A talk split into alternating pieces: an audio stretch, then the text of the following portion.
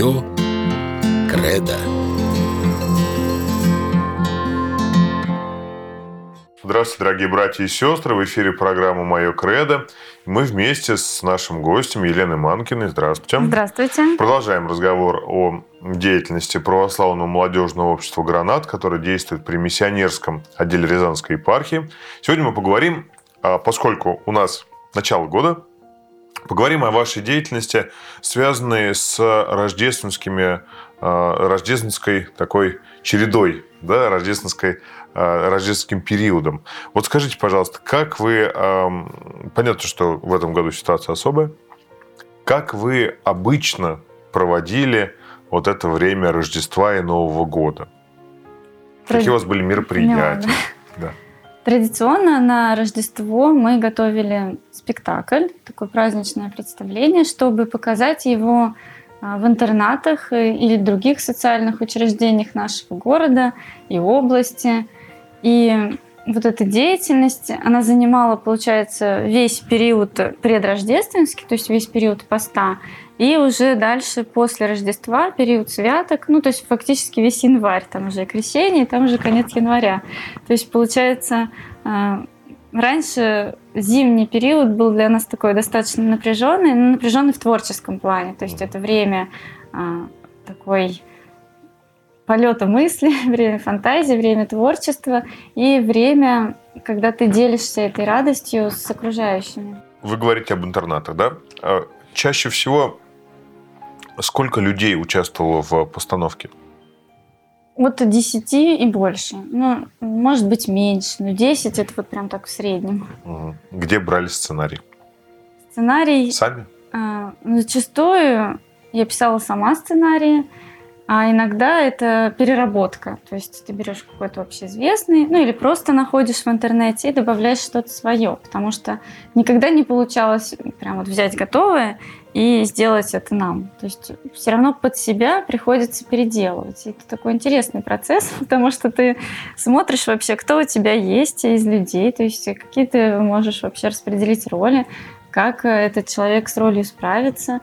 И ну, задачей было в этот сценарий внести что-то такое просветительское, чтобы ребенок через сказку, через вот это представление узнал о Рождестве. Ну, потому что если мы придем и будем там скучно рассказывать, ну, вот знаете, это вот все было вот так вот. Ну да, ребенок, конечно, послушает, посмотрит на новое лицо. Но когда он смотрит сказку, то его воображение работает лучше, и вообще ему приятнее воспринимать информацию. Это представление для, скажем так, э, внешних людей, да? Угу. То есть это, да, чаще да. Те люди, которые еще в церковь как-то не ходят, да, там мало, мало знают об этом. А вот для э, своих же э, вот, членов общества, да, для гранатовцев, как вы вот Рождество обязательно надо было встречать, например, в таком-то храме, или там обязательно потом встреча? Как вы для себя Рождество празднуете? Но такого, чтобы мы встретились все в одном храме, не было, потому что молодежка у нас городская, и ребята, ну, вот верующие ребята, там, кто ходит в храм, они, получается, посещают различные церкви города. Ну, чаще всего в каком районе ты живешь, там в такой-то храм и ходишь. То есть привязки именно к нашему храму у молодежи нет. И, ну, наверное, это нормально, потому что ты же можешь пригодиться и у себя на приходе тоже, да, там как-то помочь. Поэтому цели собраться на богослужение ночное всем вместе не было. Ну, были встречи какие-то праздничные общие, да, там что-то типа квартирника попеть песни, а, попить чай с тортом и так далее. То есть просто вот праздничные собрания. Но чаще и даже этого у нас не получалось организовать, потому что это все время гастроли. И Вообще организовать выезд куда-то или даже поход – это невероятно сложно. То есть вот у этих 10 человек, которые еще где-то работают, э, должно получиться так, что вот именно в эти два часа они все свободны, и они все собрались в одном месте.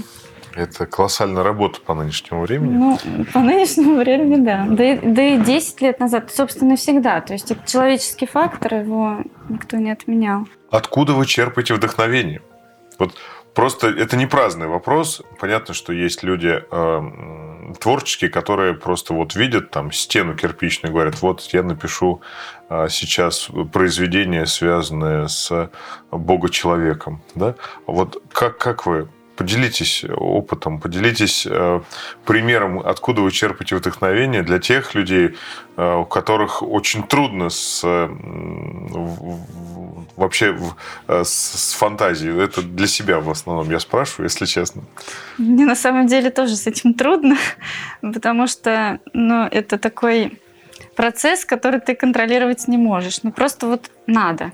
И если говорить о Рождестве, то такое рождественское вдохновение в плане сценарий, оно берется из сказок тех же самых. То есть ты, я просто начинаю перебирать в голове, какие там в детстве у меня были любимые сказки, вообще что, чтобы посмотрели дети, какие-то персонажи, может быть, им интересны. И как-то что-то всплывает в голове, и ты думаешь, а вот переделаю-ка я вот это вот под Рождество, то есть внесу что-то в него интересное, в этот сценарий. Ну и путем долгого такого отбора вот этих всех э, новогодних рождественских да, сценариев, э, перебиранием у себя их в голове, потом в итоге что-то выбирается, что-то находится, ну или как-то так это само собой всплывает. Но я не могу сказать, что там я сценарист или режиссер или актер, то есть никакого специального образования у меня нет. Просто, ну, есть, наверное, какой-то опыт общения с детьми, опыт э, чтения вот этих э, сказок и вообще, ну, представляешь примерно, что там дети, чем они интересуются и какие есть вообще у нас рождественские, новогодние сказки, представления. Сейчас, э, раз уж мы говорим о сказках, колоссальную, скажем так, конкуренцию нашим сказкам, историческим, традиционным, представляют э, сказки э, современные, такого западного толка, часто взятые из комиксов. И если у детей спросить, кто им больше близок, допустим, ну, не называя имен, например, э, скажем так, какой-нибудь из богатырей, или, например, человек в плаще, который летает, да, из комикса, то подавляющее большинство скажут, да, отдадут свое предпочтение второму персонажу. Вот вы не замечали, э, что сейчас с каждым годом все труднее и труднее вводить в жизнь детей э, персонажей нашего детства? Или же э, лучше сдаться и современных персонажей переложить, скажем так, на ну, скажем так, поставить их на свои рельсы, на то, на то что нам необходимо донести до детей. Вот как, как вы считаете?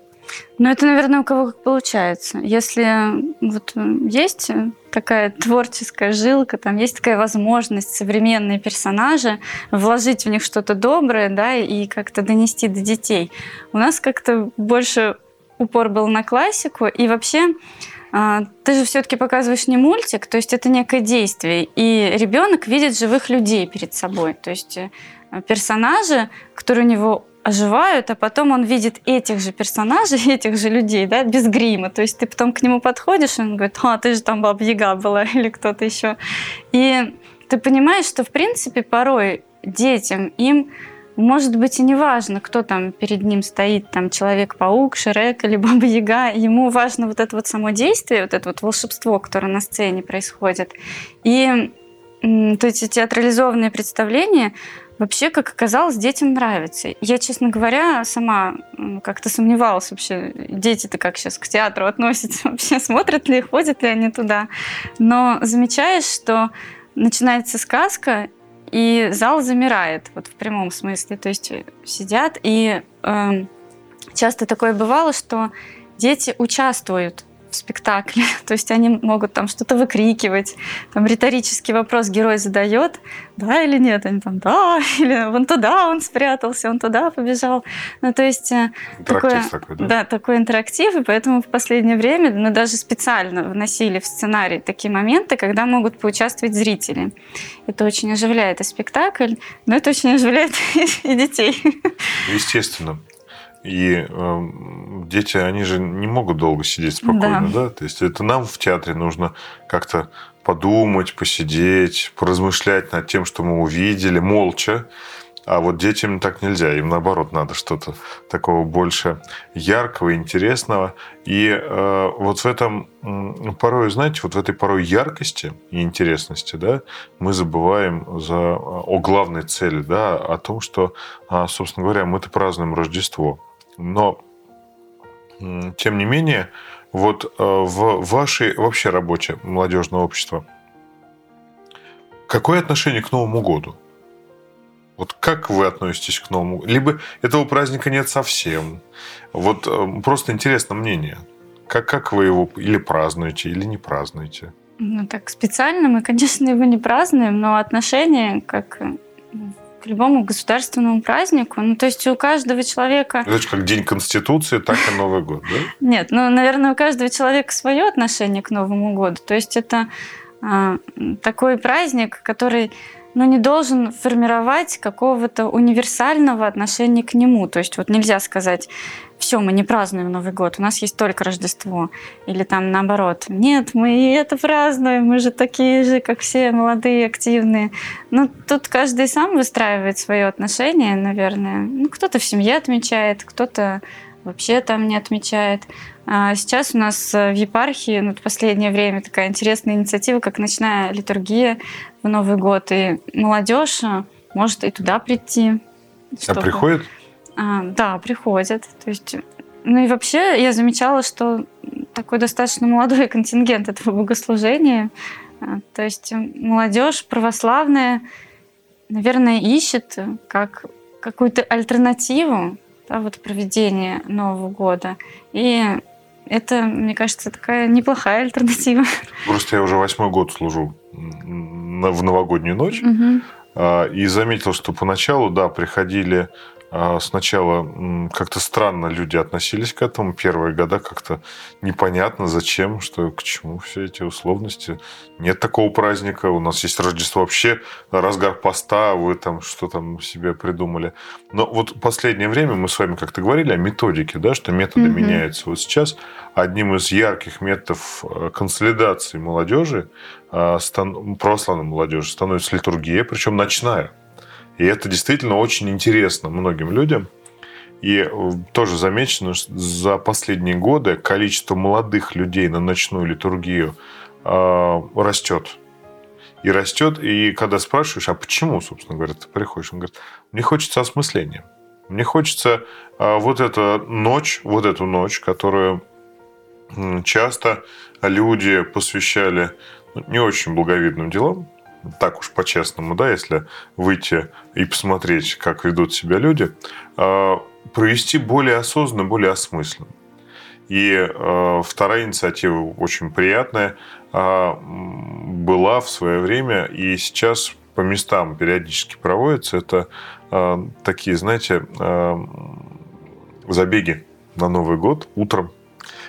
Пока все люди отсыпаются, актив, который, причем не только православная молодежь, а это интересно, что просто люди, которые следят за здоровым образом жизни, да, начинают рано-рано утром, выходят на пробежки.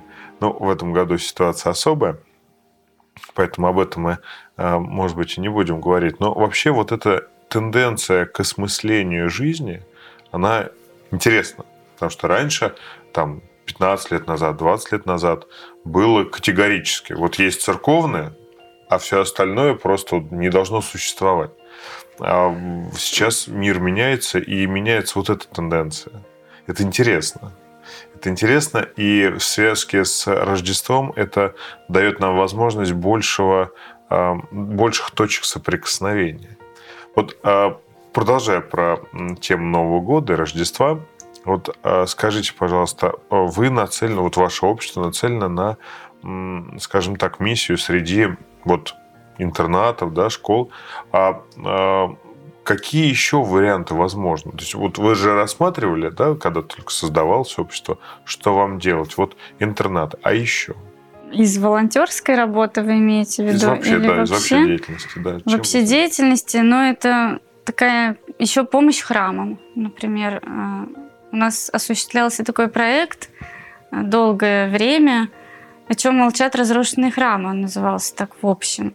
То есть это были выезды в села нашей области, знакомство с архитектурой храмовой тех, которые там еще остались, и поддержка вот этих полуразрушенных храмов в том состоянии, в котором они есть, чтобы они дальше не разрушались, не разрушались. и плюс привлечение местного населения вот к этой ну, не к проблеме, а вообще к тому, что у них в селе есть храм. Часто, когда мы приезжали там на расчистку, мы объявляли среди местных жителей, что мы приедем. И у людей была возможность присоединиться. Приезжал местный священник, мы даже служили молебны там, и люди подтягивались. И потом, когда уже мы не приезжали, там на следующий год, через год, это продолжалось. То есть уже местные жители приходили, наводили порядок, и ну, как-то храм жил, продолжал жить.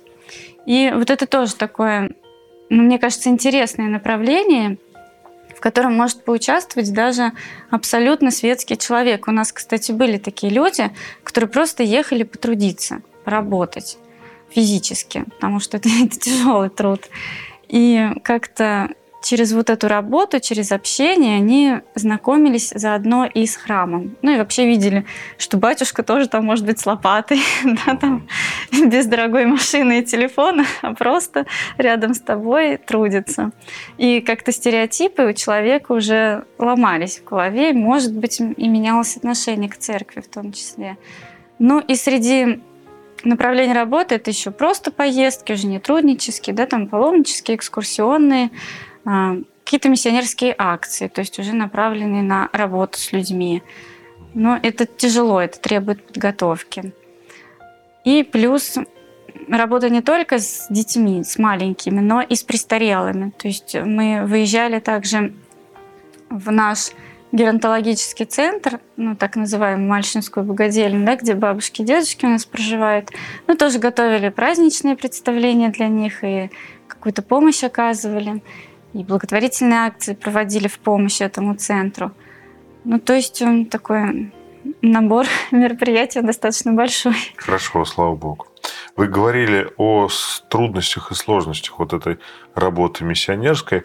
А, за последние годы все-таки в обществе смещаются акценты. Если раньше, а, ну, даже во всех там торговых центрах, да, везде был только Новый год, и никакого Рождества. Сейчас уже плавненько вводится Рождество в образ мышления, скажем так, нашего народа. Замечали ли вы, что все-таки меняется отношение к Рождеству? у людей. Потому что раньше, например, помню, что когда мы тоже выходили там с определенной такой миссионерской деятельностью да, к людям, или какое Рождество? Да ладно, вы там по себе потом придумывали. А, мы говорим, ну вот праздник-то от, от Рождества Христова вообще у нас летоисчисление. Говорит, нет, нет, нет, все, вы не правы. Сейчас а, меняется все же мышление людей, но при всем при этом а вот в нынешнем году, да, ситуация, когда все стараются быть дома. Вот какова тенденция? Как выстраивать служение, миссионерское или молодежное, вот в условиях э, самоизоляции, скажем так. Как вы считаете? Ну, это такой достаточно сложный вопрос, потому что здесь мы не можем повлиять на ситуацию. То есть Никак. даже если мы что-то и предложим, или там даже куда-то людей позовем, а, мы не можем их принудить к этому, да, мы не можем пойти против каких-то запретов на уровне там, власти, государства. И в этой ситуации, ну, наверное, нужно как-то просто поддержать людей так вот морально, духовно и дать какой-то, может быть, позитивной информации, да, чтобы люди понимали, что Рождество, оно все равно наступило. То есть праздник-то пришел, и Христос родился, несмотря ни на что, несмотря на то, что мы там дома или где-то мы там небольшой компании, а совсем узкой семейной. И, может быть, в этом поискать плюсы. Вот в таком общении семейном и э, поискать как-то вот что, что конкретно тебе нужно, там, копаться в себе, провести тот же самый самоанализ. Вот вы говорите, что многие посещают ночную службу, да, чтобы как-то обдумать, чтобы как-то проанализировать свою жизнь.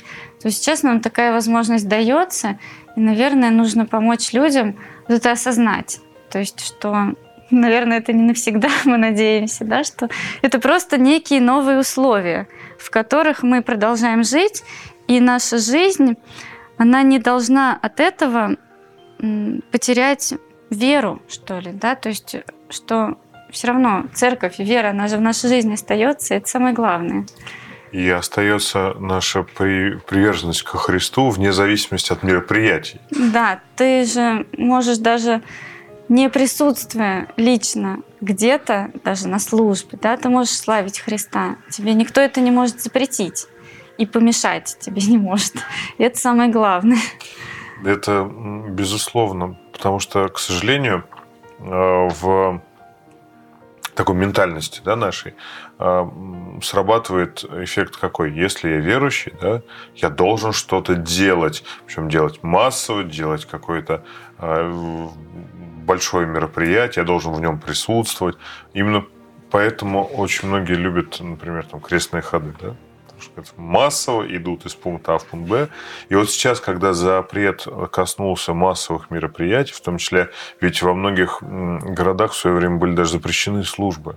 Да? Да. Службы проводились при закрытых э, вратах храма.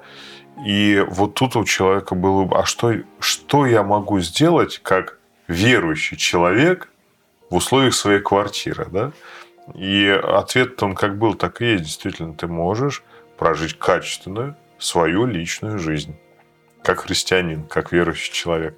И это очень трудно порой, знаете, вот и э, нам самим, да, было трудно перестроиться на эту та, такую деятельность, внутриквартирную деятельность.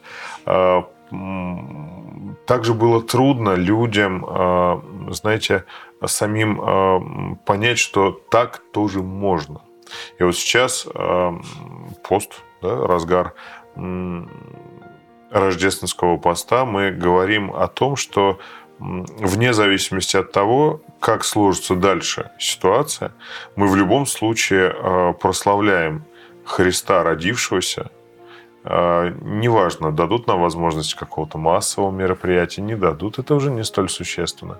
Я искренне надеюсь на то, что а, радость о родившемся Христе – она посетит и посещает души всех верующих людей вне зависимости от этого. Порой просто, знаете, а, к вам не обращались ваши, например, друзья с таким поводом, с таким воззрением. Вот я готов, я очень хочу что-то сделать, но мне нельзя. Вот нельзя, невозможно. А какой бы вы, может быть, дали совет тем людям, которые очень хотели бы себя применить в таком общественном, эм, социально-общественном э, мероприятии. Но, к сожалению, сейчас пока не время. Ну, на данный момент таким людям, наверное, можно дать совет приберечь свои силы, потому что у них обязательно будет такая возможность. Она обязательно случится. Или, может быть, попробовать как-то переосмыслить свое отношение вот к этому всему и найти применение своей инициативе в новых условиях. И, может быть, у него что-то получится. Там какой-то интересный онлайн-проект, например, да, или какая-то другая инициатива. Или он сейчас посидит подольше и напишет такой крутой проект, с которым потом выйдет, и он прям так победит или выстрелит. То есть э, в любом случае не стоит отчаиваться и а, ну, вот думать, что все, вот сейчас я все брошу, ничего не буду делать, да, жизнь закончена. Надо понимать, что, ну, мы уже про это говорили, да, что жизнь на этом не заканчивается. Ну, просто вот так поменялись условия. Действительно, вы правы, что мы начинаем, ну, не то чтобы привыкать к этому, мы начинаем понимать, что это не катастрофа такая, да, вот что это просто но некий этап наш жизненный, да, он другой, да, он совершенно отличный. Даже вот мы берем там 10 лет, да, сейчас да. такой период, которого не было еще в нашей жизни. И просто нужно как-то вот здраво к этому подойти и помнить, что Господь все равно с нами, и Он не оставит. Благодарю вас за такие слова. Они в моей душе очень созвучны. Да, искренне э, радуюсь тому, что мы с вами думаем одинаково. Надеемся, что и наши слова будут полезны всем вам, дорогие э, братья и сестры. На сегодня мы с вами прощаемся и до новых встреч. До свидания. Мое кредо.